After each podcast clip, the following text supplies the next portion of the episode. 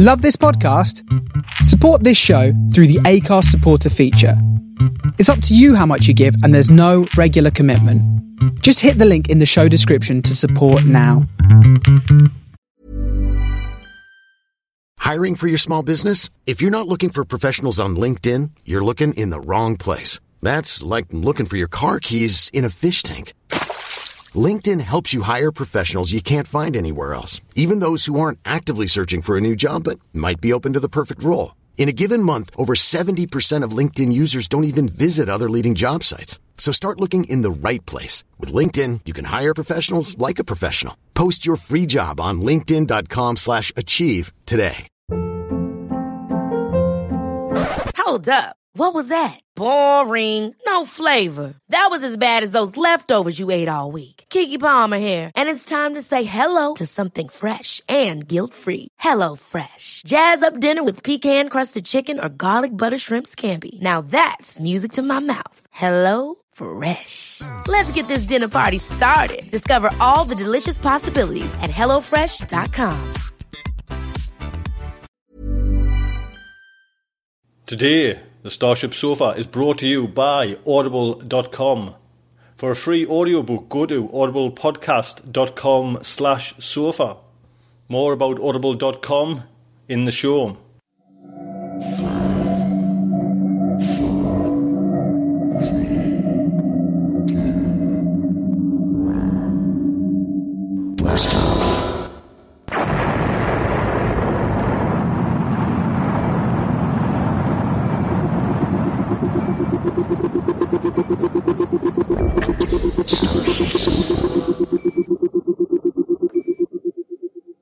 Yes, for the first time, Starship Sofa has a sponsorship for Aural Delights.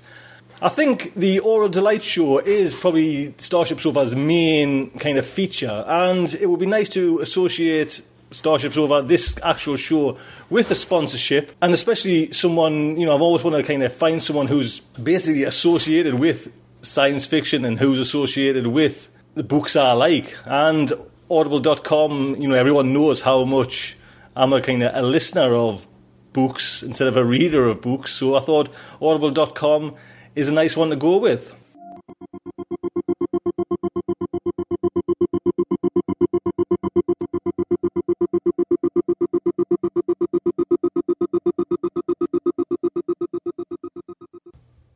So, today we have some great stuff in Aural Delights, the science fiction magazine.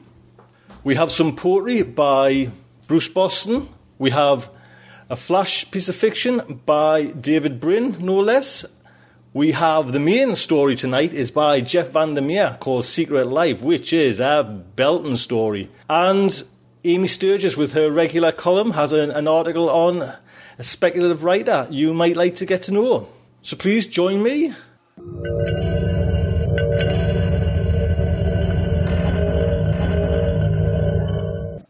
Confessions of a Body Thief by Bruce Boston. To take a stranger's mind and wear a stranger's face, to step into another's flesh and claim a life in toto, was a talent I discovered at a raw and tender age when the world itself was changing in unexpected ways. Youth was in rebellion, generations ripped apart. A war on foreign shores and injustice on our own soon led to cries of protest and bloodshed in the streets. Consciousness expanded like a roiling mushroom cloud. Those who offered answers said it had to do with love. Amidst the fervor and the rage, I could have any life I chose. From a pompous politician feeding on the masses' needs, riding high in limousines, to a rail thin rock idol prancing on a concert stage with women in the wings. Flush with youthful vigor, a burgeoning libido, and a head full of ideals, I promptly chose the latter without a shade of doubt. Wielding my axe like a pen, and often like a sword, I defined a shaggy credo, my generation's song, With the lyrics of another, I felt the wild exultation of ovation upon ovation and the instant adulation that music can engender. I lived my life so rapidly, losing track of night and days, the drugs within my veins, time bunched and crushed together like the jackknifed cars of a derailing train. When my body overdosed, I abandoned its dying shell. After a one or two false starts, I settled on my second host. I became a cybernetic genius, worked for IBM and Rand. I calculated decimal points to infinity and back again. I'd never mastered logic and never cared for math, but I had another's brain and a PhD from MIT to think in algorithms and converse with binary. Abstract numbers galled, so I pursued the real sort, the kind with dollar signs that can buy a luxury yacht to sail on the Côte d'Azur. I was a Wall Street whiz kid, a black belt of the exchange, trading stocks and debentures until I made a hundred million. Then the junk bond scandal hit, and for the novelty alone I spent a year in prison. Once I surfaced as a woman, more seductive than sin itself. I learned what men will do for the lust that they call love. I learned how they'll compete like fierce animals in heat to possess a surface beauty and caress a shapely thigh with no interest or concern for whatever lies beneath. I became a different woman and fought for women's rights. I battled like a termagant with overblown executives for an equal scale of pay, for acceptance and promotion on the corporation ladder, and all that should be mine. The end result of this was I soon became another man. I've been brown and black and white and yellow and all the shades between. I've toiled stooped and sweaty through the sun-baked fields. I've sat in the awning's shade with a cool drink by my arm, sporting an evil overseer's grin. I've penned a best-selling novel and composed a symphony. Like a chameleon understudy, I have played most any part as I moved across the stage of this metamorphic age, yet all of it soon paled without my own identity. I've cruised and skimmed along the skin of things, like a surfer on a wave, a rock skipping across a lake, or a raindrop on a window that reflects the room beyond but can never find a passage through the surface of the pane. I've looked into the mirror, but never past my eyes. I've only known my ego, its desires and its needs, the ocean's tidal roar that belies the silent deep. My future now stands open like an endless avenue. For every time I start to age, I seize on youth once more. Yet, is it worth the trouble to keep changing hats and coats, not in rhythm with the seasons, just to please my petty whims when my soul is lost forever in the shuffling and the rippling of a hundred different skins? If there is a kind of answer that has to do with love, if consciousness can change and the world can follow suit, I am not the one to judge. I have stolen other lives. I've ravaged mind and limb.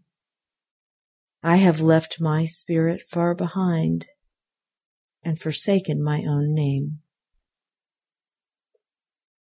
first appeared as a signed limited edition broadside, Talisman 1998, 1999 Rhysling Award, SFPA Best Long Poem. Thank you, Bruce Boston, for that poem. Don't forget, copyright is Bruce Boston. Check out hit the link on the website over to Bruce's site.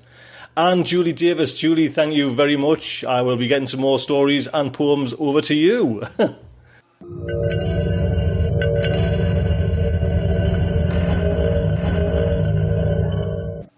So again, Starship Sofa's Aural Delights is sponsored by Audible.com. go to audiblepodcast.com slash sofa. You are entitled to a free audiobook. Sign up and that book is yours. How cool is that? One of the things what kind of swayed us to go to audible.com is they're really making quite big strides to kind of get into the kind of science fiction mold of things and you know they're, getting on board some like big writers there the guest editor this month is Kevin J. Anderson, and we'll have a short story by Kevin J. Anderson coming soon. So you can even just go to Audible and check out the guest editor, what he says there. And Audible have set up their Audible Frontiers. This is their kind of signature line in speculative science fiction. New releases from there Demons Are Forever by Simon R. Green. Keeper of Dreams, Volume 1, Orson Scott Card. The Snow Queen by Mercedes Lackey. The Sharing Knife, Louise McMaster Bujold. They've got the novel Seeker unabridged by Jack McDevitt.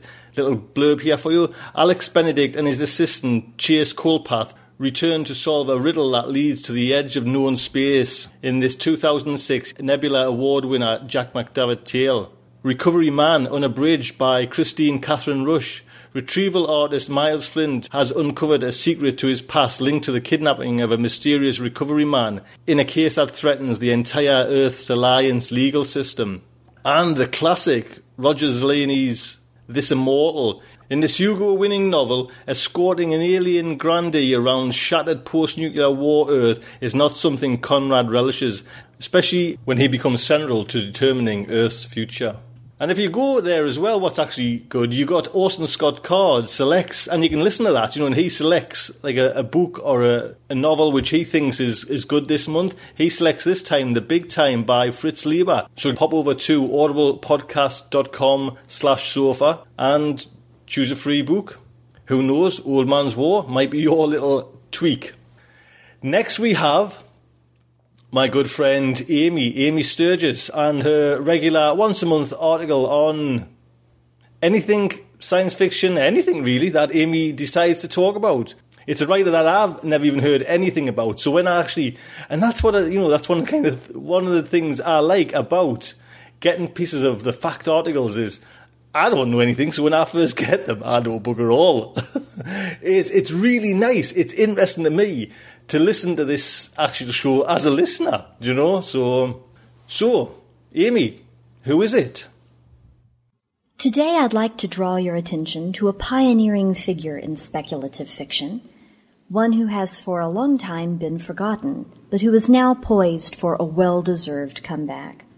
His literary descendants include some of the tallest giants of speculative fiction, including Edgar Allan Poe, H.P. Lovecraft, J.R.R. Tolkien, C.S. Lewis, Stephen King, and Neil Gaiman. I am referring to Friedrich de la Motte Fouquet, or the Baron de la Motte Fouquet, who lived from 1777 to 1843. Of course, not every author across the centuries is or can be remembered, read, and revered. But the Baron was not just any author. His merits are not exclusively those of 19th century literature, and I think this is one of the reasons that we're seeing his works be reprinted today. There's much to recommend Fouquet to contemporary readers of speculative fiction. Many of his stories have the immediacy of an episode of The Twilight Zone or a good Terry Gilliam film. The London Magazine of July 1820, in its review of Fouquet's story Sintram and His Companions, summed up the appeal of the Baron's work. I quote, It bears a northern, stormy, misty aspect. It is crowded with names and images of an icy, bleak, rugged, and frowning cast. It presents to our observation nature in desolation and human beings in savage gloom. Demons laugh throughout its pages Dead men's bones clatter, swords clash, and tempests howl. Now, I don't know about you, but to me that sounds like good reading. The Baron influenced some of the figures who would play key roles in the development of modern science fiction, such as Edgar Allan Poe, whose Tales of Ratiocination really set the stage for the further development of SF. Poe read and studied Fouquet's publications, and in 1839 he wrote of Fouquet's short story Undine, praising the Baron's, and I quote, exquisite management of imagination, proposing, quote, that the whole wide range of fictitious literature embraces nothing comparable in loftiness of conception or in felicity of execution to those final passages. Nearly 100 years later, H.P. Lovecraft reacted with similar enthusiasm in his bibliographic essay, Supernatural Horror in Literature, in which he showed no qualms about calling the work of some of his predecessors trash. Lovecraft praised Fouquet as, quote, an accomplished artist in the field of the macabre, and the story Undine specifically as, quote, the most artistic of all the continental weird tales. If Poe, Lovecraft, and others appreciated his work so much, then why is Fouquet not a household name today? Well, there's a couple of reasons for this. In his homeland of Germany, for a number of years, uh, particularly 1810 to 1818, he was unparalleled in popularity, the hero of common readers and the darling of royal admirers. But eventually, after the land experienced occupation and war and civil unrest, intellectual fashions changed and his variety of romanticism was really left behind. He was seen in a way as sort of an historical anachronism readers in Western Europe and the Americas uh, who were not ready to discard this kind of romanticism were enthusiastic about his work, but readily distracted by an emerging new kind of publication that was designed to deliver quick action and short term thrills in a very inexpensive package. These are the ancestors of the so called penny dreadfuls. It seems the timing was poor then for Fouquet to be exported west. The monthly review in October 1820 provides an interesting perspective. While celebrating Fouquet's so-called strange and fearful imaginations, the journal compared the Baron to caviar, saying that his work was in a higher class and perhaps for a more refined taste than its competitors. Other authors counted on, quote, a quick though not solid observation, aided by a lively fancy, while the Baron's message was, quote, in its essence more permanent. The journal went on to compare the writings of Fouquet with the art of Michelangelo. So, in some ways, perhaps, the Baron's unique brand of supernatural and speculative literature was a bit too early, or too late, or too good for its time. In fact, for English readers, Friedrich de la Motte Fouquet really fell off the radar but he was not lost. And as a matter of fact, he's back. So what I would like to do is provide a whirlwind tour of Fouquet's key works, give you a sense of why you should care about this 19th century author, and I hope convince you to help make his comeback a lasting one. I should admit at the outset that I am not a disinterested observer of Fouquet's literary fate. In 2006, it was my honor and privilege to edit the Baron's three book masterpiece, The Magic Ring, as a single volume published by Valancourt Books. This publication represents not only the first scholarly English edition of The Magic Ring, but also the first English reprinting of the story in any form since 1876, and the first version of the Robert Pearse Gillies translation, which is by far the best and most reader friendly, since 1825. So yes, I am intimately connected with and invested in the Baron's return. But as I devoured Fouquet's fiction and researched the responses of those who discovered it, read it, and used it as inspiration in their own works, I could not help but think I was uncovering a well-kept secret, one that needed to be shared. The Baron incorporated many ingredients into his fiction, including a detailed knowledge of and enthusiasm for ancient mythology, a fascination with medievalism, chivalry, and warfare, and a taste for exotic locales. But common threads do exist in his work. For instance, even his most pleasant and celebratory scenes are tainted with dark, stern uneasiness. It is appropriate that in 1880, English author Charles Kingsley called one of the Baron's tales of conversion and spiritual redemption which is a story with as much of a happy ending as he ever provided. Quote, very sad, morbid, if you will. Again, that's my kind of stuff. But allow me to illustrate, to give you a bit of Fouquet 101. Fouquet's Undine, which was the favorite of Poe and Lovecraft, and incidentally, which is today republished in the 2008 anthology Tales Before Narnia, The Roots of Modern Fantasy and Science Fiction, which is edited by Douglas A. Anderson and available from Del Rey Publishers, first appeared in 1811 and in English in 1818.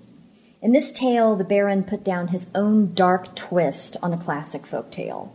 Believe me, this is not your parents' The Little Mermaid, or for that matter, Walt Disney's The Little Mermaid.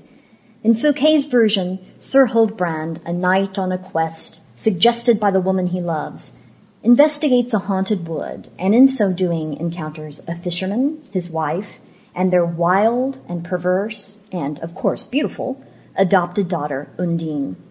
The reader learns that she is a water spirit, a different creature altogether from humans, sent by her father to meet and marry a man in order to gain a soul and the opportunity of an afterlife. Despite his ties to his first love, the knight marries Undine, and she is changed into a loving and lovely young bride.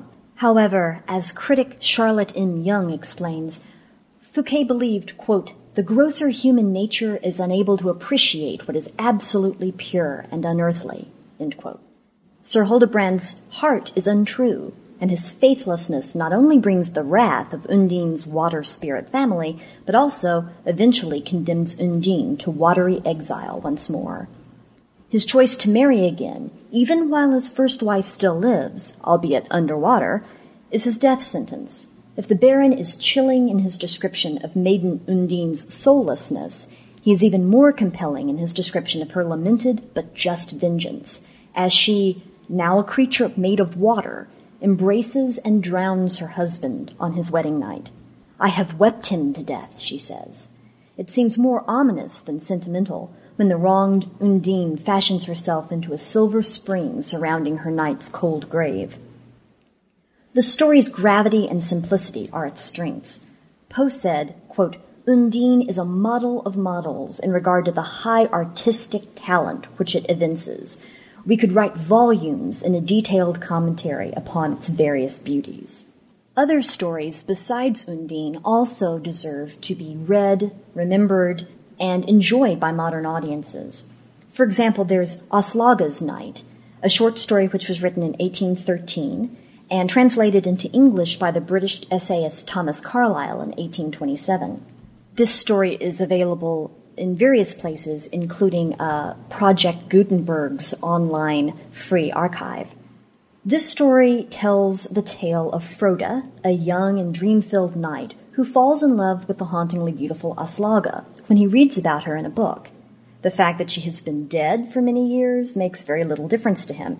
He fights in her name and pledges himself only to her. His acts of courage and chivalry and generosity win her heart from beyond the grave. Does this sound like something Neil Gaiman would write?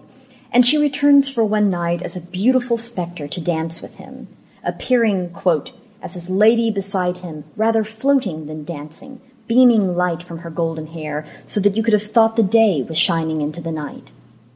As the evening closes, the young warrior minstrel follows his mistress into death, where they can be together. On the one hand, this is a happy tale of the timeless virtues of faith and love and character. First impressions, however, may deceive. As Carlyle said of the Baron's style, quote, a faint superficial gaiety seems to rest over all his images. It is not merriment or humor, but the self possession of a man too earnestly serious to be heedful of solemn looks, and it plays like sunshine on the surface of a dark pool, deepening by contrast the impressiveness of the gloom which it does not penetrate. Ah, I love that description. The dark pool is there in all its impressive gloom when a promising young man offers his corpse on the altar of love. Another classic legend Fouquet revisits is the 1814 story The Field of Terror, which was translated into English in 1820. And this, in fact, uh, appears as an appendix in the 2006 Valancourt Books edition of The Magic Ring. In this story, a poor couple inherits a field no other family member will accept because of its reputation of being haunted the young Conrad insists on working the cursed land and providing for his wife and young family, while, as he describes, quote, a strange, ghostly looking figure that starts up now on one side and now on another, mocks at my labor, and interrupts me both by gestures and by words. Conrad is a former soldier, and he withstands the taunting of the goblin because he has no other choice. The field of terror drives away all would be assistance, and farming is his only means of providing for his household. Eventually, his tenacity earns him the respect of the goblin, Rubizal, the haunter of the field, and the two strike up a deal that allows Conrad to farm and Rubizal to enjoy temporarily the education and peace of domestic life. Rubizal is not reformed or unmasked, he remains a goblin, but in the end a lasting truce between man and monster is made, and Conrad's courage wins him unmolested access to his field. This story in particular has uh, a feeling that reminds me of episodes of The X Files or Millennium. These are but a few illustrations of Fouquet's dark imaginings. There are many more, such as the Twilight Zone esque story, The Vile Genie and the Mad Farthing, which is the tale of a young man who purchases a black imp that can produce unlimited wealth for its owner. The young man knows he must sell the creature for less than he paid for it, or the devil will possess his soul. When he fully comprehends his peril, and the fact that unlimited wealth by itself can be its own curse, he finds it incredibly difficult to find a willing buyer, even as he tries to protect himself from mortal danger for fear of utter damnation. The miniature goblin dances ecstatically with each repeated return to his owner, a macabre celebration of the young man's impending doom. I should make one plug for The Magic Ring, Fouquet's uh, three novels in one, as his great masterpiece. It's perhaps the best illustration of his breadth of literary knowledge and abilities, as it ably reflects historical adventure, religious allegory, chivalric romance, and Gothic nightmare, all tied together in a package uh, of speculative fiction. This work opened the door for future authors such as William Morris to rework Norse mythology into modern fantasy, and through fantasist George MacDonald, reached Inklings C.S. Lewis and J.R.R. Tolkien, Moreover, the structure of this book, stories nested within stories, reminds one of Chaucer's Canterbury Tales or Dan Simmons' Hyperion sequence, or most recently Ted Chiang's The Merchant and the Alchemist's Gate. Only at the close of the tale do all of the individual threads meet and form a coherent and compelling whole. The overarching story is something like this. The protagonists, cousins Otto and Bertha, become entangled in a quest for a ring that has unusual properties. This eventually leads Otto to prove himself as a knight in a conflict involving not only other warriors, but also sorceresses of natural and supernatural and fiendish arts. And Bertha to seek solace first in magic and then in religion. The two reunite when all of the repercussions of their adventures and travels come home in a spectacular finale if this were eventually uh, adapted into a film, I can only imagine what modern special effects would be able to do. Really create a CGI extravaganza worthy of Peter Jackson or George Lucas. Reading the short stories and novels of Baron de la Motte Fouquet, it is easy to understand why the author influenced other great writers and led critics to compare his writings to caviar his work represents some of the best of the genre's history, while his stories remain immediately accessible, entertaining, and fascinating for contemporary readers. In 1820, the Monthly Review said that his appeal was permanent, and that, quote, Baron Fouquet appears, indeed, to unite the delicacy and rich pathos of Tasso with something of the wildness and terrible delineations of Shakespeare. That's hardly faint praise. I hope this little introduction to Friedrich de la Motte Fouquet will inspire you to check out his writings and see what all the fuss is about. Amy, thank you very much for that. It is much appreciated. Next, we have our little piece of flash fiction by David Brin, no less. And actually, David Brin has a new book out called Through Strangers' Eyes. And I'll just give you a little write up on it, a little review of it. In a new collection of book reviews, introductions, and essays on popular culture from David Brin, From carefully measured views on J.R.R. Tolkien to the infamous outrage rant about Star Wars saga, along with appraisals of great authors like Brunner, Resnick, Zelazny, Clarke, Vernon, and Orwell and all the way to fun riffs on The Matrix and Buffy. More than two dozen reviews and commentaries that are sure to enlighten, entertain, possibly infuriate, and even make you laugh. But above all, offer some perspectives you've never imagined before. So I'll put a link onto David Brin's new book, and hopefully you will pop over there as well and check out David Brin's site and new book. David, much appreciated for this short fiction, and the title is in French, so. My apologies, David. I will certainly get this wrong. So, the Starship Sofa and her Aural Delights presents Tu Vois by David Brin. A Secret Service agent walked into the bar. She called for attention. Folks, she announced. In moments, Oliver Morton will be here. I think you all know what that means. From my regular booth by the window, I saw several customers abruptly get up and walk out. The brave, or curious, remained. Morton, yeah, I remember him, said Sam the bartender. He's the old time space explorer who came home but refused to go into seclusion, right? The Secret Service agent nodded. That's right, so don't bother him. If anyone here reminds Morton of his past, it might trigger a deja vu attack too much familiarity, and we may find this building on another planet. Deja vu. I suppose everyone's fallen into this odd mental state, without realizing it's a clue to time's true nature. Epileptics once dreaded deja vu because it seemed to foretell seizures. Little did they suspect that the Grand Mal might lead to something wonderful a door to the universe. I hear they've got neuroconvulsive hyperdrive perfected nowadays, Modern pilots have it easy. They needn't endure terrifying seizures to attain that special mental state which propels a spaceship starward. To modern spacers, induced deja vu is a key. To old timers, though, it's pure terror. Sudden recognition could trigger a jump seizure, so don't approach him. If he feels safe, maybe he'll mingle. Talky bodyguard. Most old timers retreated to cozy surroundings and stayed put. Ex crewmates avoid reunions. Stubborn Morton, though, keeps moving.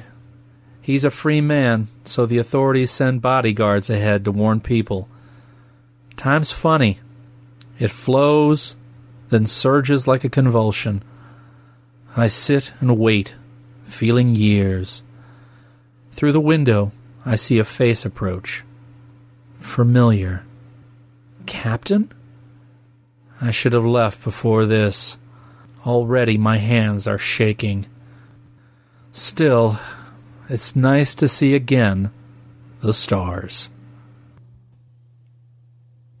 Thank you very much, David. Don't forget, copyright is David Brin's, and he's especially he's been especially kind to the Starship so far. He gave us a story once before, so David, thank you very much our good friend Jim Campanella. Jim, always a pleasure, sir, never a chore.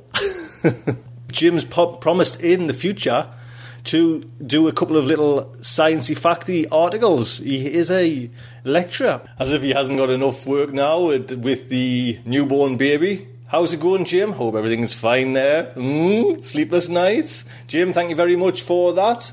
And I was just wondering if anybody else out there in the academic world or anything to do with the sciences or anything fact based wants to maybe get in touch and do a little article for Starship Sofa. We've got our regular Starship Sofa article columnists, uh, you could say, but it's always nice to hear from anyone else who's got an idea for an article, get it played on the show. Drop me a line, starshipsofa at gmail.com. Next we come on to the final segment of Aural Delights for this week, the main section. It is a story by Jeff Vandermeer. We've already played a story by Jeff Vandermeer, Shark God, and actually it was narrated by Grant Stone as well. And I think Jeff Vandermeer has just he's got that kind of certain little specialness, you could say. Uh, poor, poor words, but you know what I mean. And it's just some of these stories are just kind of classics, I think. Just a little background on Mr. Jeff Vandermeer. Multiple award winning fantasy author with book published in over 20 countries. Vandermeer has collaborated on short films with rock groups like The Church and has his fiction adapted for promotional purposes by PlayStation Europe and writes for the Amazon book blog and the Washington Post, no less. His online non-fiction has been name-checked frequently by the likes of LA Times, Boing Boing and many more. With his wife, Anne Vandermeer, the fiction editor for Weird Tales, he is the co editor of Best American Fantasy, Fast Ships, Black Sails, Pirates, Steampunk, New Weird, and many more. Together, they have taught writing workshops and given lectures all over the world. This literary power couple, this is Boing Boing, has been profiled on Wired.com, NYT blog, and on national NPR. I think I'm rather chuffed to be getting another Jeff Vandermeer story, and we have two more in the bag ready to go. so, Jeff, thank you very much for this. Again, like I said before, it is narrated by good friend Grant Stone. Like I say, Grant is working furiously on the backside of the sofa, and actually, he says, uh, "I'll stop doing the narrations, Tony, and we'll just con- concentrate on kind of pushing the sofa and stuff like that." Yeah, Grant, like, like that's going to happen. You'll get more emails off me now. So have a listen to this story. And you know what I think? This is my kind of take on this story, why I kind of like it, and why it's. And I think what Grant does is so clever. It's so subtle with this story. It's just he just makes it into kind of almost hypnotic. Do you know what I mean? This story, and maybe if it was read by someone else, it might come out the same as well. I don't know, but I think Vandermeer's story and the way Grant just gets that story over to you, it's just, like I say, the time just flies.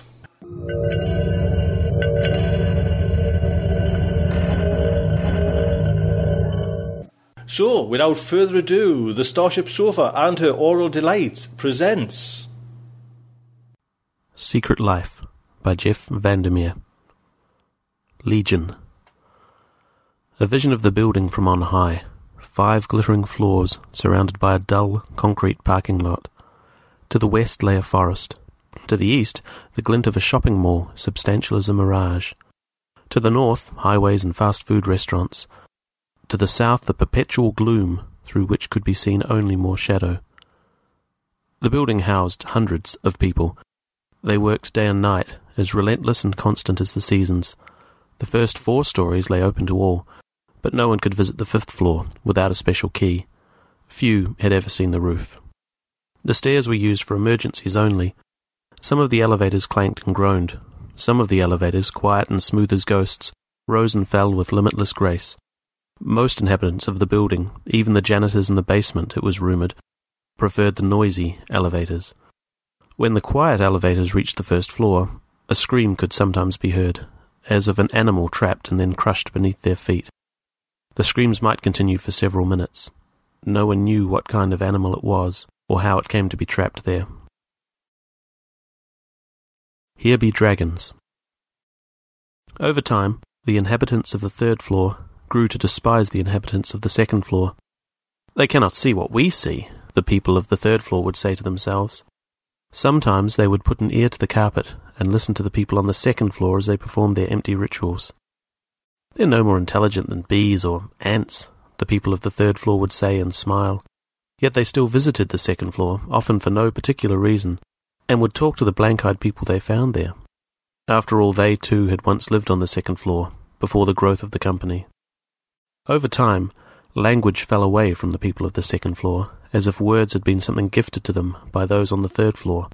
Over time, the words of those on the second floor came to seem like the hum of busy wasps or the sound wind makes through corn not yet ready to be harvested. Over time, the people of the third floor grew afraid, for reasons they did not understand. The pen. How did it get there? he wondered as he stared at it. The pen held in his manager's right hand had, only an hour ago, been on his desk. With that pen, extinct, no longer made, refills imported from a foreign land. He had signed important documents, written condolences, drafted memos. The pen had a black obsidian exoskeleton, a fine, sleek body. Strange symbols had been carved into its surface. The point rode across the page as effortlessly as his fingers rubbing his wife's back. Might the pen be as responsible for his success as any other factor? The manager walked across his field of vision again. Behind the manager, conveyed by a film projector, images flashed across a screen. Badgers killing moles, of men in trench coats, of complex diagrams, of open briefcases like wings. The manager continued his sing-song chanting of the training mission as the 25 trainees, one penless, watched him. Could he be certain a signed contract was binding without that pen? Could he be certain his good fortune would continue? And did his manager know what he had done by taking the pen? Looking at the smooth, smiling face of the manager, he realized he could not be certain of anything. Images of falling bombs painted the manager's face grey and black. Anger began to glimmer inside the man, like moonlight reflected in a dark pool. He began to sweat, to fidget. His hand was empty. He could feel the phantom presence of the pen, as if he had lost a finger. The manager continued to pace and smile as he talked, sometimes pointing the pen for emphasis. Behind him, the bombs had stopped falling, and a man in a raincoat was walking slowly up the side of a barren hill. Above him, an observatory. Could the manager have taken the pen by mistake? No. Everyone knew what the pen meant to him. No one could take it from him accidentally. Sweat flecked the man's forehead. He could not keep still. The pen had been a birthday gift from his wife five years ago. She had given him the pen by hiding it between her breasts. She had made him hunt for it with his mouth, his tongue. After he had found it, they had made love for hours, urgently. He could not think of the pen without thinking of her soft, hot skin. He could not think of the pen without remembering her nakedness shining in the dark room. Overcome, he rose. The manager stopped pacing. Is there a problem? the manager asked, his eyes cold. Steam seemed to rise off the top of his head, but it was only the screen behind him. Is there a problem? he repeated, when the man said nothing, all of the man's will focused on the pen. With a shudder, a sigh, the man shook his head and sat down. The manager gave him a sharp look, and then resumed his lecture. Behind the manager, the walker had reached the observatory, which had turned into a museum, which had become a library, and then was gone, replaced by the V of geese migrating across thin, light blue air. And the time between the manager's curt words and the man's realization that he was capable of killing the manager yawned across that expanse of sky like the slow curve of his own signature. Sometimes.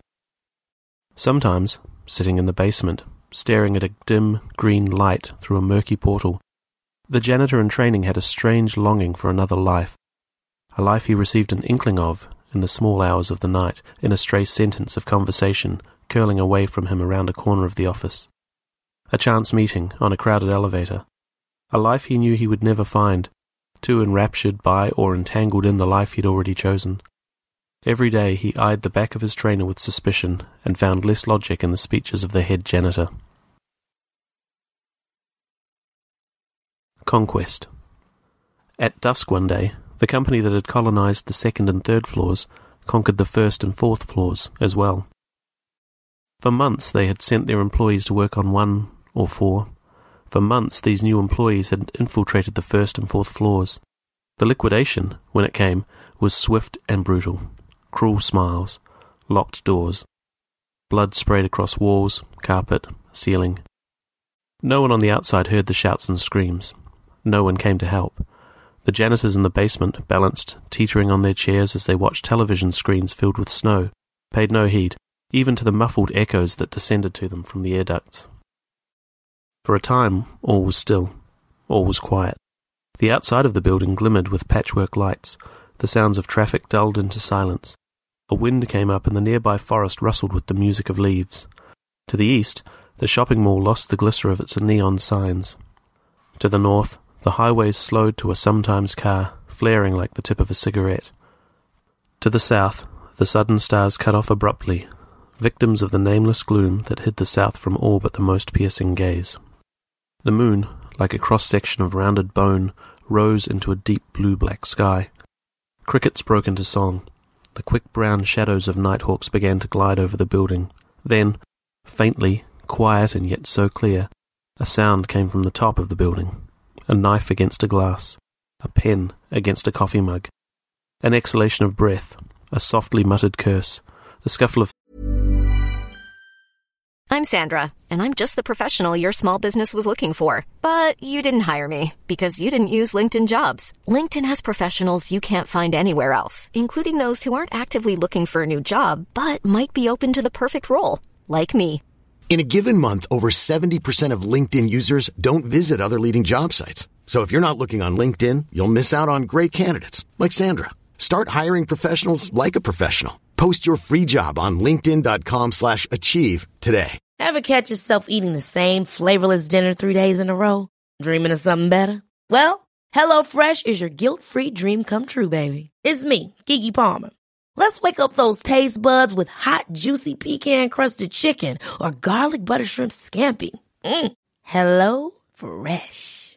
Stop dreaming of all the delicious possibilities and dig in at HelloFresh.com. Let's get this dinner party started.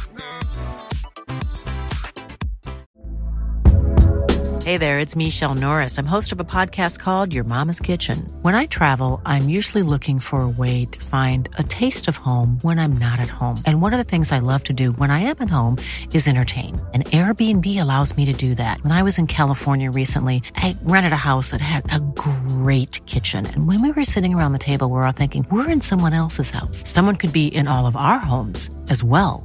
If you have a home, but you're not always at home, you have an Airbnb. Your home might be worth more than you think. Find out how much at airbnb.com/slash host. Feet, a lunge, a thrust. On the roof, the owners of the victorious and vanquished companies met in hand to hand combat. Two identical fat men in dark suits. They sweated as they swore and swung at each other, grappled, gouged, bit.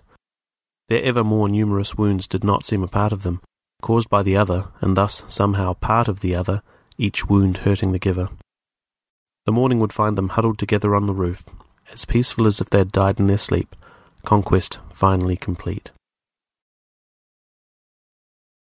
Interlude 1 The company that occupies the first through fourth floors of the building has a secret name.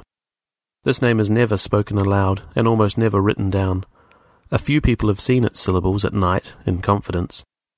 The name glows a fiery gold when looked upon. Those who see it are said to be changed forever. Some leave the building immediately. Others rise so fast in the company that they ascend to the fifth floor, and few ever see them again. The secret name of the company is older than the company itself. It will remain long after the company is gone. The Vine. The office building was a long rectangular box with miserly vents and faulty air conditioning. The inhabitants of the building breathed air that their predecessors had breathed years ago. Some argued that breathing this air perpetuated a sense of tradition in all employees. Most said it made them ill. One day, a woman on the fourth floor began to grow a vine in her office.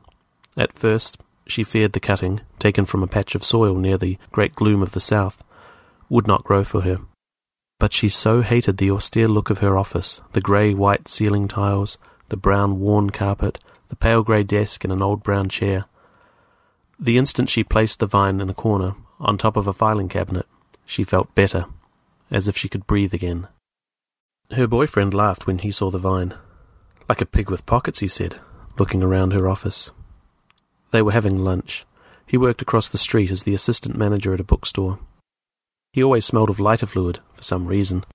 She liked his looks, but not his manner. I think it's a breath of fresh air, she said, determined to fight cliche with cliche. In the silence that followed, they ate their sandwiches and stared at one another. She thought about the shopping she had to do after work. Something mournful had entered the room. At first the vine blanched and would not bloom. Even with the support of a trellis, even with enough potted soil and the direct light filtered through the murky glass of her window. She felt guilty, gave it more soil, added fertilizer, brought shades for the window so she could regulate the sunlight that fell upon its leaves. For months, the vine refused to grow, or to die.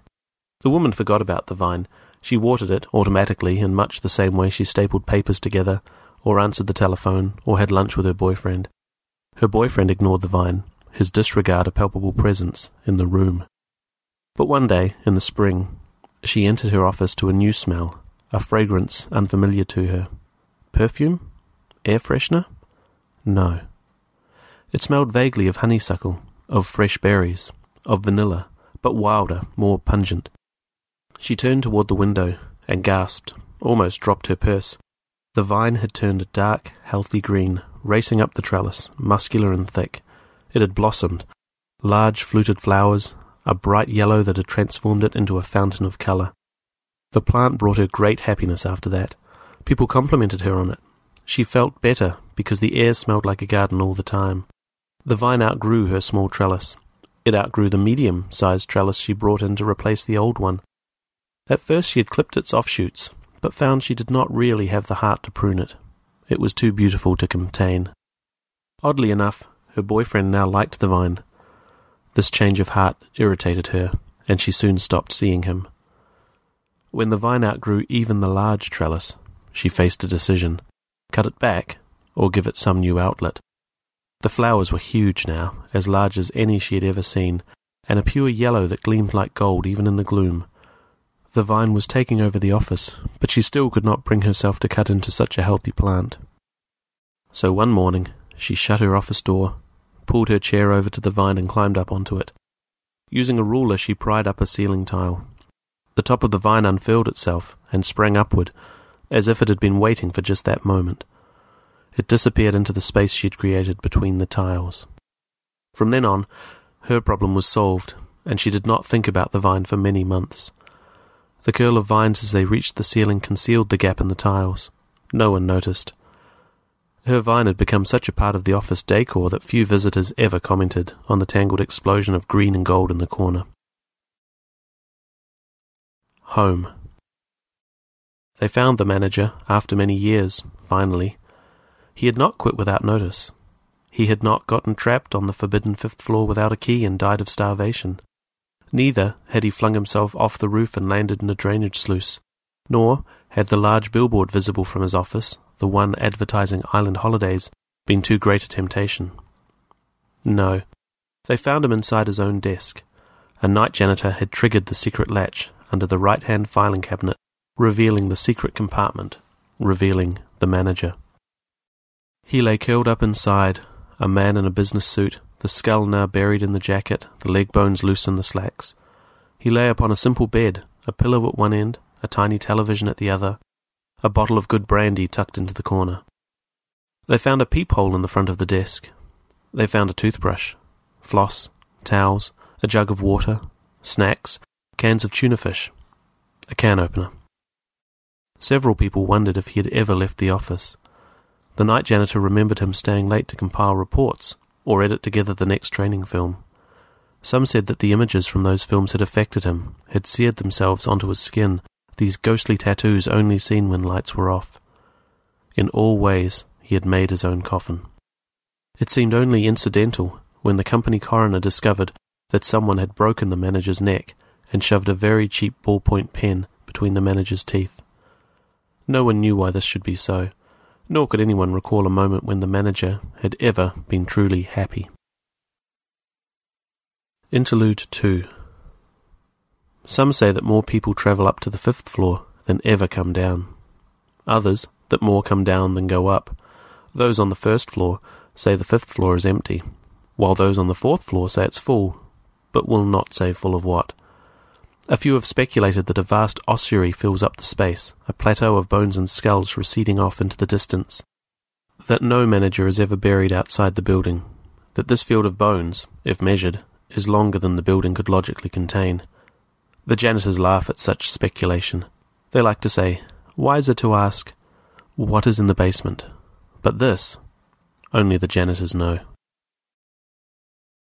Down there, we rule from the bottom up, the janitors say from their basement stronghold, knowing in their hearts that they could as well survive without the floors above as a turtle can survive without its shell.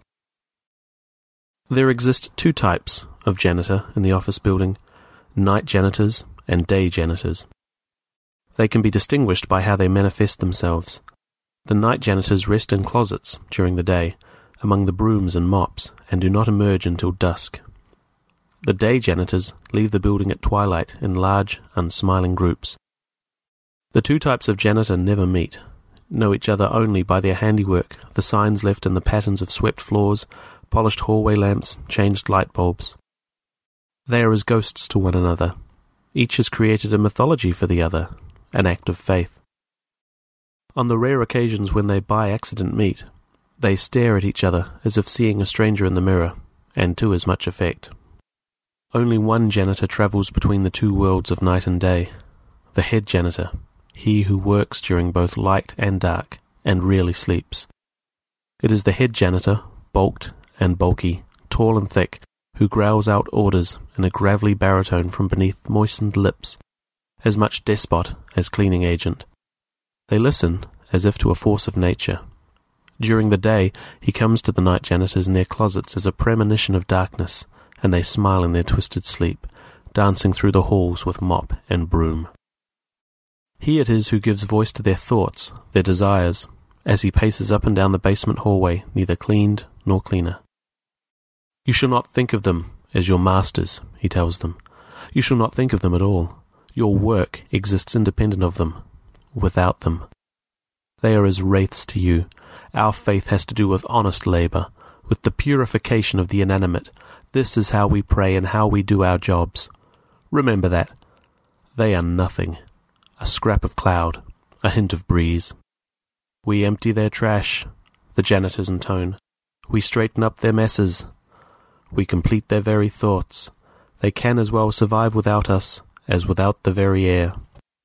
Their philosophy has descended to them through long years from the floors above, from crumpled pages saved, from the backs of notepads casually scribbled upon and tossed aside, they are as likely to divine wisdom from a discarded sentence passed down from generation to generation as from any reputable source.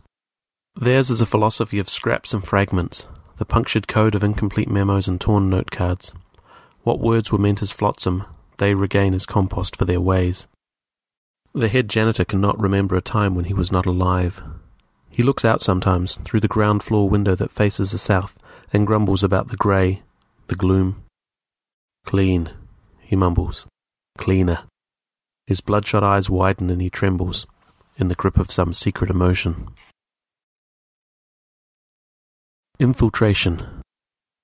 And the vine continued to grow, twisting its way across the inside of the ceiling tiles, winding its way past layers of insulation, found the air ducts, and began to colonize the building's arteries, harming no one, so that even the strange people of the second floor, with their clicking beetle speech, noticed that the air had become fresher, while in the basement, the janitors grumbled and jabbed their mops into the air, for they had grown to like the stifling mustiness above the basement, the vine still crawling and pushing its way through the building, filling every hidden corner, allowing mice to crawl over it and chew on its blossoms, their droppings over time, creating a thin layer of soil from which it grew stronger still, the infiltration continuing.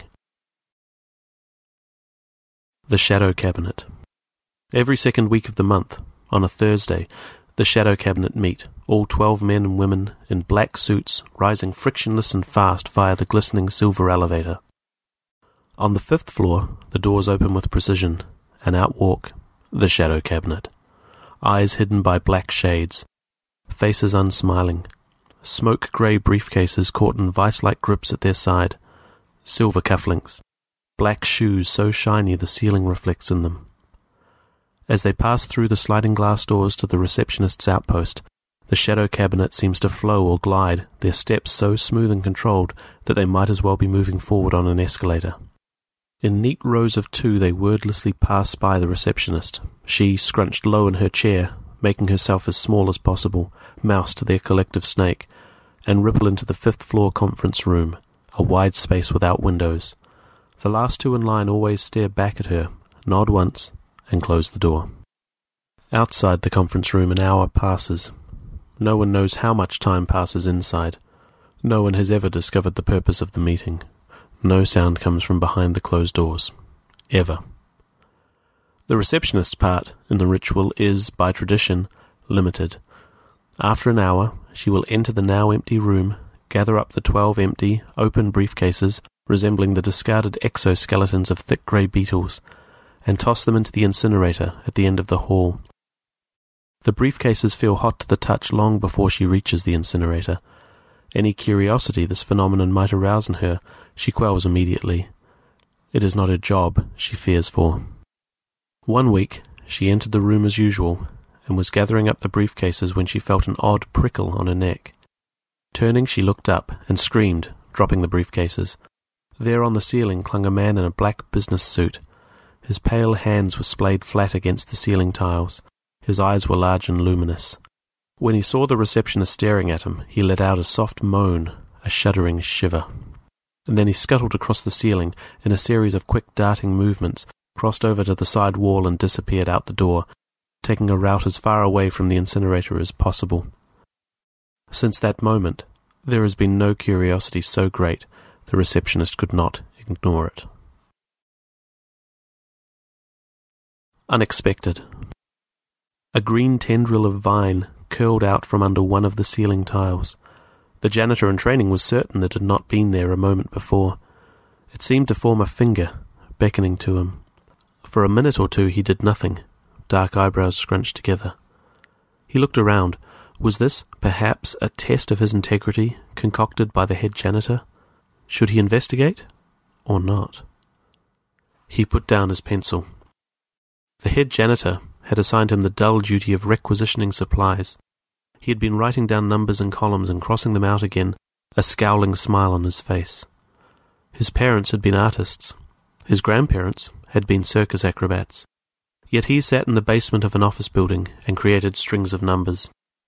If only he could lose the ability to write them. If only the numbers would, like leaves carried by the breeze, fly off the page and fall to the floor. The young man contemplated the curling tendril above him. It was not in his nature to ignore it. He could not ignore it. So he stood on top of his desk and peeled aside the ceiling tile, revealing insulation, the hollow area between the tile and the next floor, and a tangled welter of green vines and giant yellow blossoms. The sweet, sweet smell of the flowers overwhelmed him. He almost fell, just from the memories they brought back to him. They smelled like the perfume worn by his first lover. They smelled of even earlier memories, too, like firewood burning in the fireplace of his childhood home, or the spices his father had used to season the pot roast for Sunday dinner. The young man breathed in deeply and saw new numbers in his head the chances of the head janitor noticing his absence, the chance of finding the source of the vine, the chance he might die of boredom while sorting through the inventory. Nothing added up. Nothing made complete sense. An image floated into his mind. Him at the same desk for another fifty years, his lithe, muscular body, seemingly made for climbing in tunnels, slowly turned to fat and defeat. He leapt off the chair and found some sticky notes and a pen in a desk drawer then took a big bag of change over to the vending machines and bought as much bottled water and snacks as he could shove into his pockets. Standing again beneath the tendril, he hesitated, staring up at it for a long time. Interlude 3 The smell on the third floor did not come from someone's rotted lunch, but from an executive vice president who, having lost a spoon behind the lunchroom refrigerator late one night, fell during his efforts to retrieve it was knocked unconscious, and died without a murmur in that small space, victim of the diet that had allowed him to fit. Not found for three weeks, the whole episode distasteful to his wife and four children, not to mention the day janitor who found the body and almost left it there, hopeful that at some later date the white of picked at bones might be more easily cleaned up. Beauty. It was a form of release, an escape, for the janitor in training to pull himself up into the air ducts, using the vine for support. As soon as he replaced the tile behind him, the young man felt lighter and happier. He almost laughed aloud. In the darkness ahead, the yellow blossoms glowed a friendly phosphorescent yellow, giving him enough light to see by. Like a lithe and clever lizard, he crawled forward, first through one corridor and then the next, always leaving a trail of sticky notes behind him. The leaves of the vine brushed against his face, the flowers bumped against his nose. His eyelashes became dusted with pollen. I'm a bee, he thought to himself. Not unhappily. I'm a hummingbird. Below his hummingbird self, through minute openings, he could hear the buzz of conversation, the reverberation of people walking just a few feet below him. Something about the secret life he had entered gave him a deep sense of satisfaction. Hours later, the young man had still not found the source of the vine. With astonishment, as he rested, the water bottles weighing him down, he realized that the vines had taken over every secret part of every floor. It might take a day or more to find the source. He could either turn back now or continue the search until he was successful. It did not seem like a true choice to him. Minutes passed, or days, hours, or months. He could not tell. As he gave himself up to the search, he also gave up time. There was only the vine, the blossoms, his need. When hungry, he ate the sweet fruit of the vine, with its lingering aftertaste of regret. When thirsty, he licked moisture off the vines or sucked water from the blossoms. After a while, he could hear the vine, a soft undercurrent of sound, a hum that matched its glow of good health. He would fall asleep entangled in the vines, wake refreshed, and continue on. Below him, at times, he thought he could hear the janitors grumbling among themselves in their own language, and he would laugh silently, because now he knew more than even the head janitor. The vines, the floors, the confined labyrinthine ecosystem that had come to life in the air ducts amidst the insulation had its own rhythms and patterns. At regular intervals, for example, which he somehow equated with morning, a phalanx of mice would stampede down the vine, running right over him, their feet cold and tiny, their speech a deep chittering that he could swear sometimes held hints of human language.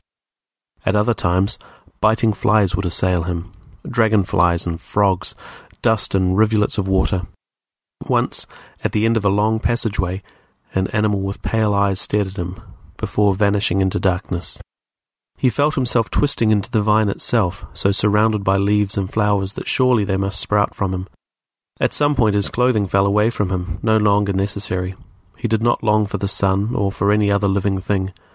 Once, following a stray tendril of the vine, he burst from darkness into light, the vine having found its way out through a crack in the side of the building, and looked out into blue sky and gulls wheeling over the parking lot, four or five stories up. The light disturbed him. To the new senses he had developed, the light felt wrong. True light could only come from the source of the vine. He drove back into the darkness without regret. Finally, when he had reached a place that suggested there might be no separation between himself and the vine, he found the source. It started as a sudden stubbornness on the vine's part, a thickening that resisted his progress. He had to suck in his breath and flatten his stomach to wriggle forward. The vine grew bigger still, muscular and gnarled. It cut into his skin, bruised him. He would have stopped and turned back, but a mote of light in the semi darkness ahead caught his eye. As he grunted and groaned his way toward the light, the mote became a gash, and the gash turned into a gap in the tiles, smothered with leaves. His breath caught in his throat. Somehow, he had forgotten that his journey might have an ending. What if this was the source? What would he do? Slowly, heart pounding, he wriggled into position and pried the tile open wider. Light flooded the space around him. He stared down. Below, the vine burrowed down into a large pot. To the right of a pot, a woman sat at a desk. She had brown hair and small hands that found their way over the keyboard of her computer by degrees, hunting for each key as if for the first time. Her face, as her gaze shifted from the computer screen to her window and back again, became now young, now older, sometimes tired, sometimes lively, but always anchored by the deep eyes, the stare neither stern nor gentle. The smell of blossoms in his nostrils, the young man could not separate the vine from the woman. A feeling the young man had never before experienced flooded over him. He did not know what he had expected of the source salvation, revelation, but she seemed as miraculous as anything in his imagination. A vision formed in his head of the two of them covered in the vines, making love, their limbs rapturous with blossom and with root, the imprint of her hands burning into his skin. As if awakening from dream, the young man pulled aside two tiles and lowered his head and chest down into the room below. The woman looked up, gasped, pulled back in her chair. Oh, she said, her voice surprised but melodious. So you, he said in a cracking voice unused to speech, and grinned. So you're the source, he said, and wept, for the face she turned up toward him was the most beautiful thing he had ever seen. A confusion of tongues. Once, through a glitch in the system, an employee on the fifth floor was forgotten but remained on the payroll. She had only one task to stamp approved on various documents. Several years before, this job had required a full time employee because so many documents had to be approved. However, that time had passed long ago. Now, in an office on the opposite side of the building, another employee rushed to stamp rejected on a mountain of documents. The order of such things might again reverse itself, but for now the woman spent her days in languid anticipation of the next document, which might not arrive for several hours. The woman did not even have a window to distract her. A rare storm from the south had broken the window, and the janitors had replaced it with planks of wood. Sometimes she would peer through the cracks of light in the wood, but all that lay beyond was the sky. Had she expected anything different? Yes. Yes, she had.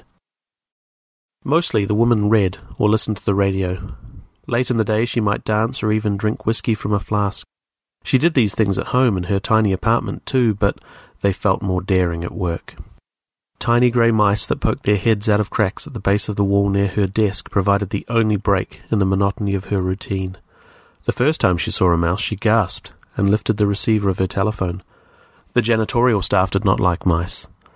But as the mouse wrinkled its nose, scenting, and sidled out into the office, she put the receiver down. There was no reason to call. She had been acting out the role of someone who was not her. Instead, she took out the whisky and poured herself a shot. It tasted crisp and burned her throat. Nothing this exciting had happened to her all day. As a child, she had spent summers on her grandparents' farm.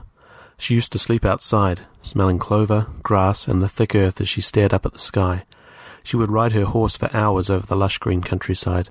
Much to her grandfather's bewilderment, she had also tried to save mice from the half feral farmed cats. The next day, the woman began to bring breadcrumbs, seeds, and other scraps from her apartment. She even went to the store to buy cheese. As many as ten scruffy, nervous mice feasted on what she had brought in with her. Their quick, hesitant movements amused her. Their psychic abilities impressed her as well. They always disappeared at least fifteen minutes before the courier arrived with the latest document to enjoy the stamp of approval.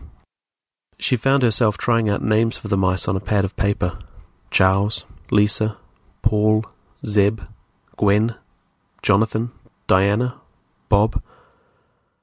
After a while, as she sat in her office without windows waiting for the next document, she found herself listening to the chirping language of the mice as they bickered over a biscuit or a rind of cheese. The more she watched them as they spoke to each other, the more she began to understand the nuances of their speech. Once or twice she lay on the floor and covered her arms with bits of cracker and seeds.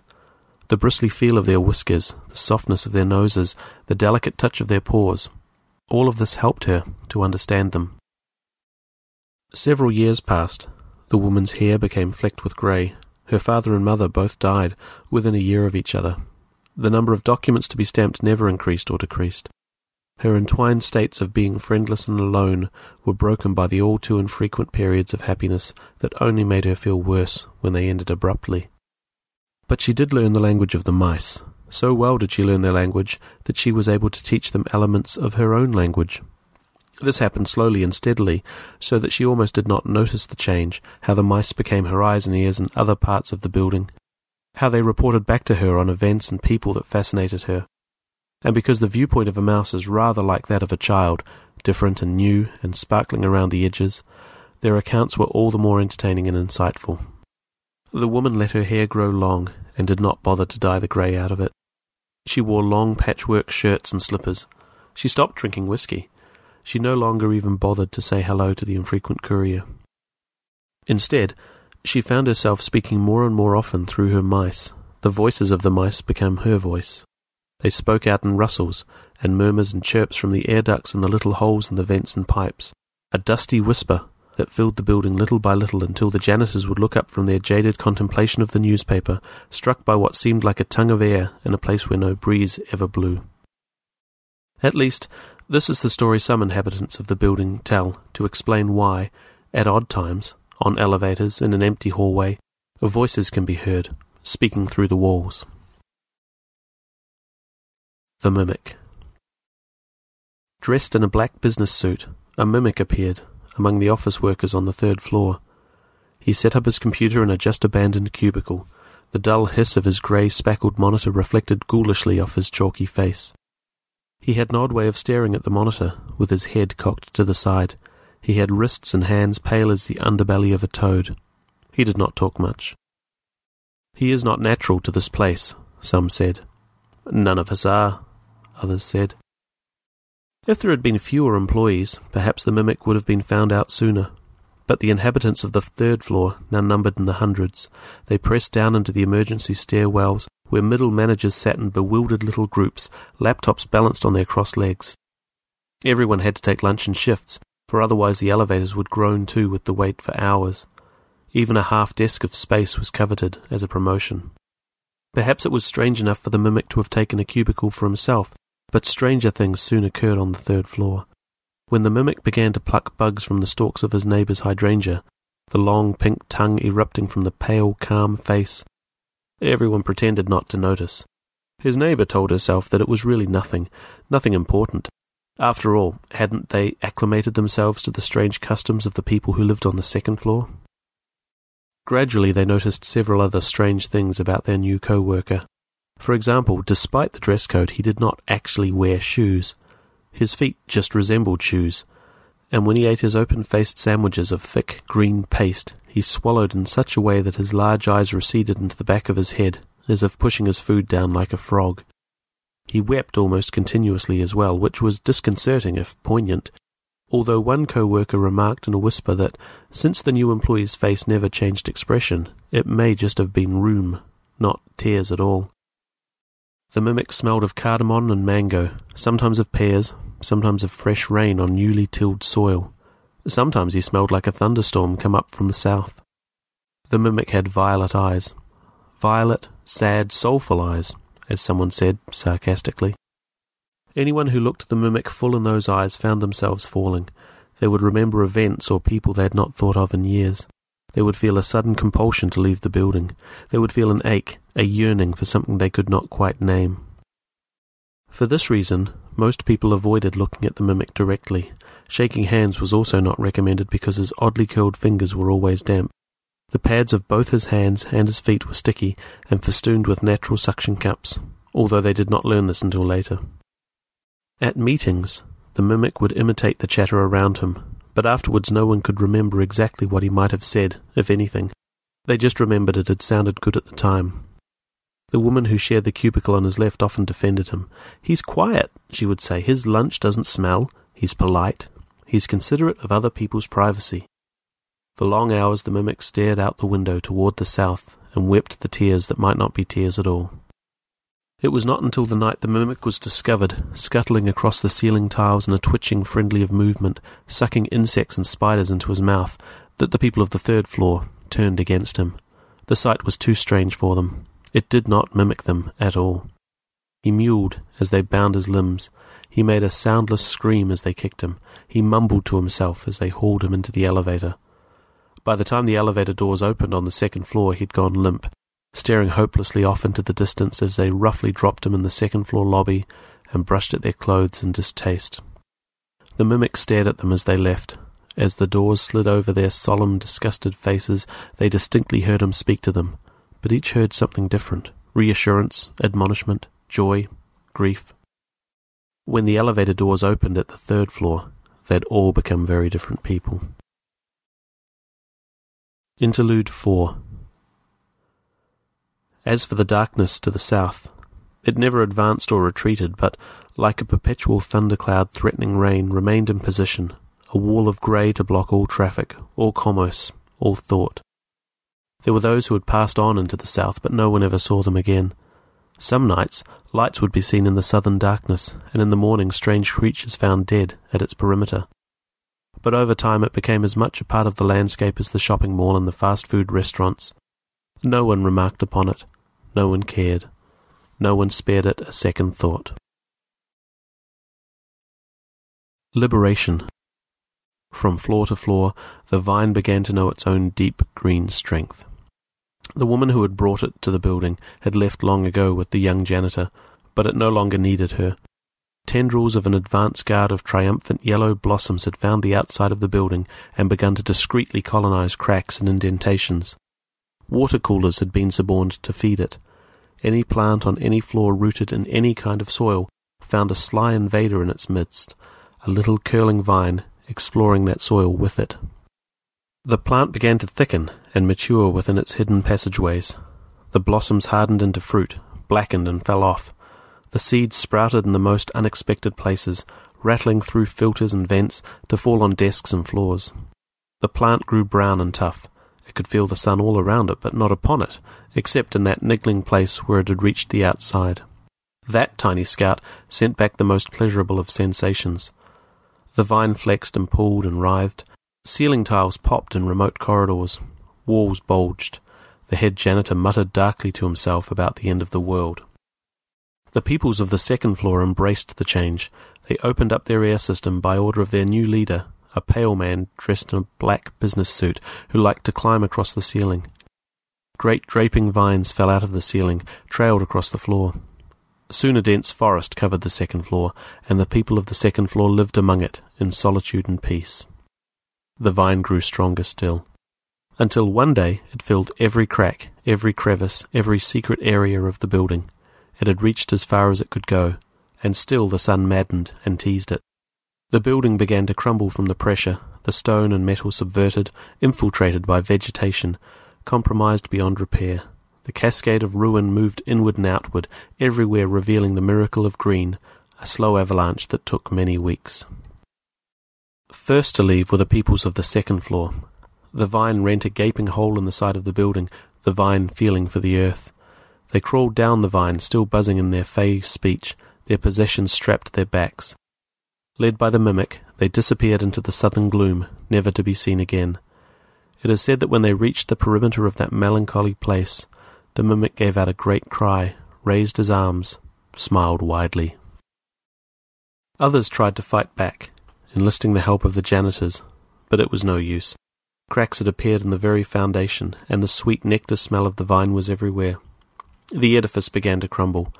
The fifth floor, long since abandoned except by the shadow cabinet, fell to the street in an almost silent collapse in the middle of a cloudless day. Empty briefcases shattered on the pavement below, now the building wore a cascading green fountain of vines down its sides. After a while, all was still. The company was no longer really a company any more. Half had fled, most of the rest had been drawn back by the sheer rote power of routine, but this did not hold them for long. In pairs and packs they drifted away. Gradually, the parking lot became empty in the middle of the day. The offices nearby became abandoned, bereft. The vine kept growing, under the pavement, under the topsoil, coming up in odd and unexpected places, always seeking the light. Soon, even the strip mall lay abandoned. Birds flew overhead in thick flocks. The fruit of the vine fell where it would and took root everywhere. Stone and vine and steel, the slumped ruins of the building stood guard over squirrels and trees. Beneath the ground, the head janitor railed and shouted at his staff. They had successfully sealed off the basement from the vine, but now found their philosophy as useless as a basement without a building. Lighthouse. One woman remained in the building, even after silence had fallen over it, even after the janitors had given up their struggle. Every afternoon she would walk from her apartment and climb through the rubble to her office with its ever empty, approved box. The mice had long since left, she didn't mind. She was happy for them. They would send her words throughout the world, and one day they would come back and tell her tales of where they had been. She had long grey hair now, but her stance remained straight as she stood by the cracked window framed by the hissing half light of tentative fluorescent lamps powered by a chronically failing emergency generator. The woman neither lamented nor welcomed the death of the building. It was unimportant to her. She came back because there was nowhere else to go and nothing else to do. Her cheque, issued by some central location, was hiccuped out to her at irregular intervals by some bureaucracy that had not heard of the building's fate. Nothing ever changed. In a way, she found it peaceful, looking out across the green, watching the way the clouds sped across the sky. Through the broken glass, the wind sometimes leapt into her office, and she would close her eyes and enjoy the sensation of it against her face. She had lost her voice, but felt she did not need it any more. Sometimes she would walk through the crumpled passageways, the corridors that led to unexpected light, and wonder about her co-workers. She had never really known them before. Now, though, by the things they had left behind, she knew them well. She had found love letters buried in the rubble once. Another time, a still wrapped present.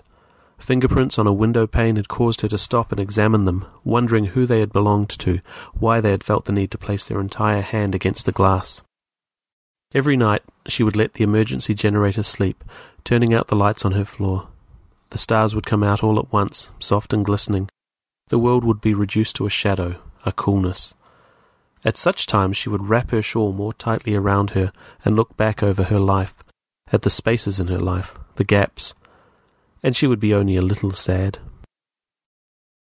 After a while she would take out her flashlight and shine it into the darkness, slowly turning and turning. The darkness ate the light. She couldn't really see anything clearly, just the outlines of shapes, of the vine, of the dull reflective chrome of a distant car, approaching the gloom of the southern border. She did this for many nights. She didn't know what she expected to find, or why she had decided to shine the light. She only knew that the ruination of the building had released something within her. So she held the light and flashed it out into the darkness. Then one night, from the deepest part of the southern gloom, a light shone back at her, a violet light, small but intense. She almost dropped her flashlight in surprise. Some say it was only the mimic, mimicking her from the safety of the southern gloom.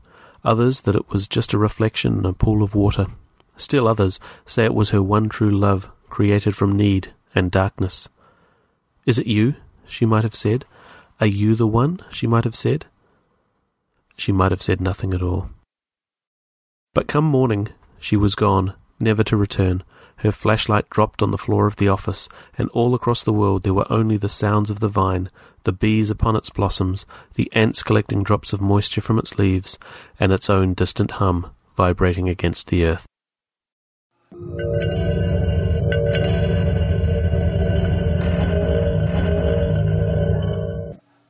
Don't forget, copyright for that story is by Jeff VanderMeer. Jeff, thank you very much for that story. It is really appreciated. Grant, thank you very much for that.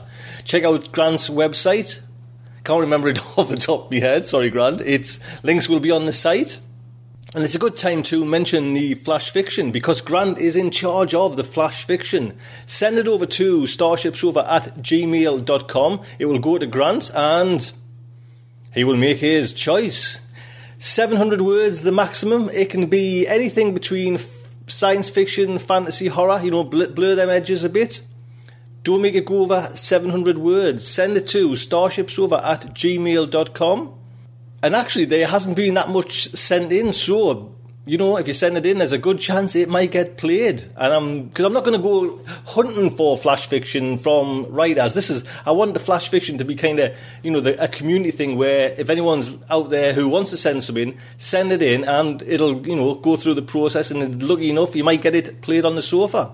So that kind of wraps up Aural Delights for this week.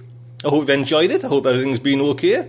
First time with sponsorship, audible.com. Don't forget that free audiobook, audiblepodcast.com slash sofa. And a little bit of an announcement as well. There will be a new show coming very, very soon, so keep an eye out and listen out for that. Don't want to say too much just yet, but it's all the endeavours of my good self. If you'd be kind enough to, if you want to express your opinions, send me an email, starshipsofa at gmail.com, or pop over to the forums, links on the site. Don't forget, if you have an idea for a fact based article you would like to suggest to me, drop us an email again, starshipsofa at gmail.com. We'll have a chat about it and see where we go. That would be very nice. It would be nice to hear what you have to say. Until next week, I would just like to say good night from me.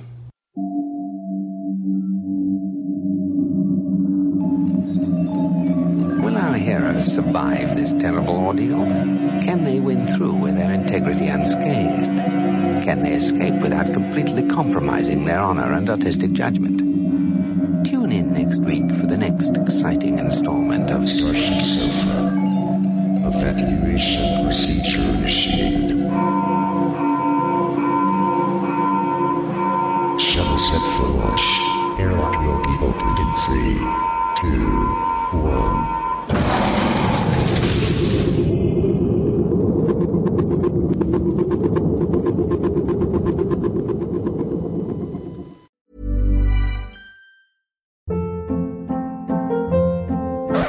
Hold up. What was that? Boring. No flavor. That was as bad as those leftovers you ate all week. Keke Palmer here, and it's time to say hello to something fresh and guilt-free. Hello Fresh. Jazz up dinner with pecan-crusted chicken or garlic butter shrimp scampi. Now that's music to my mouth. Hello Fresh. Let's get this dinner party started. Discover all the delicious possibilities at hellofresh.com.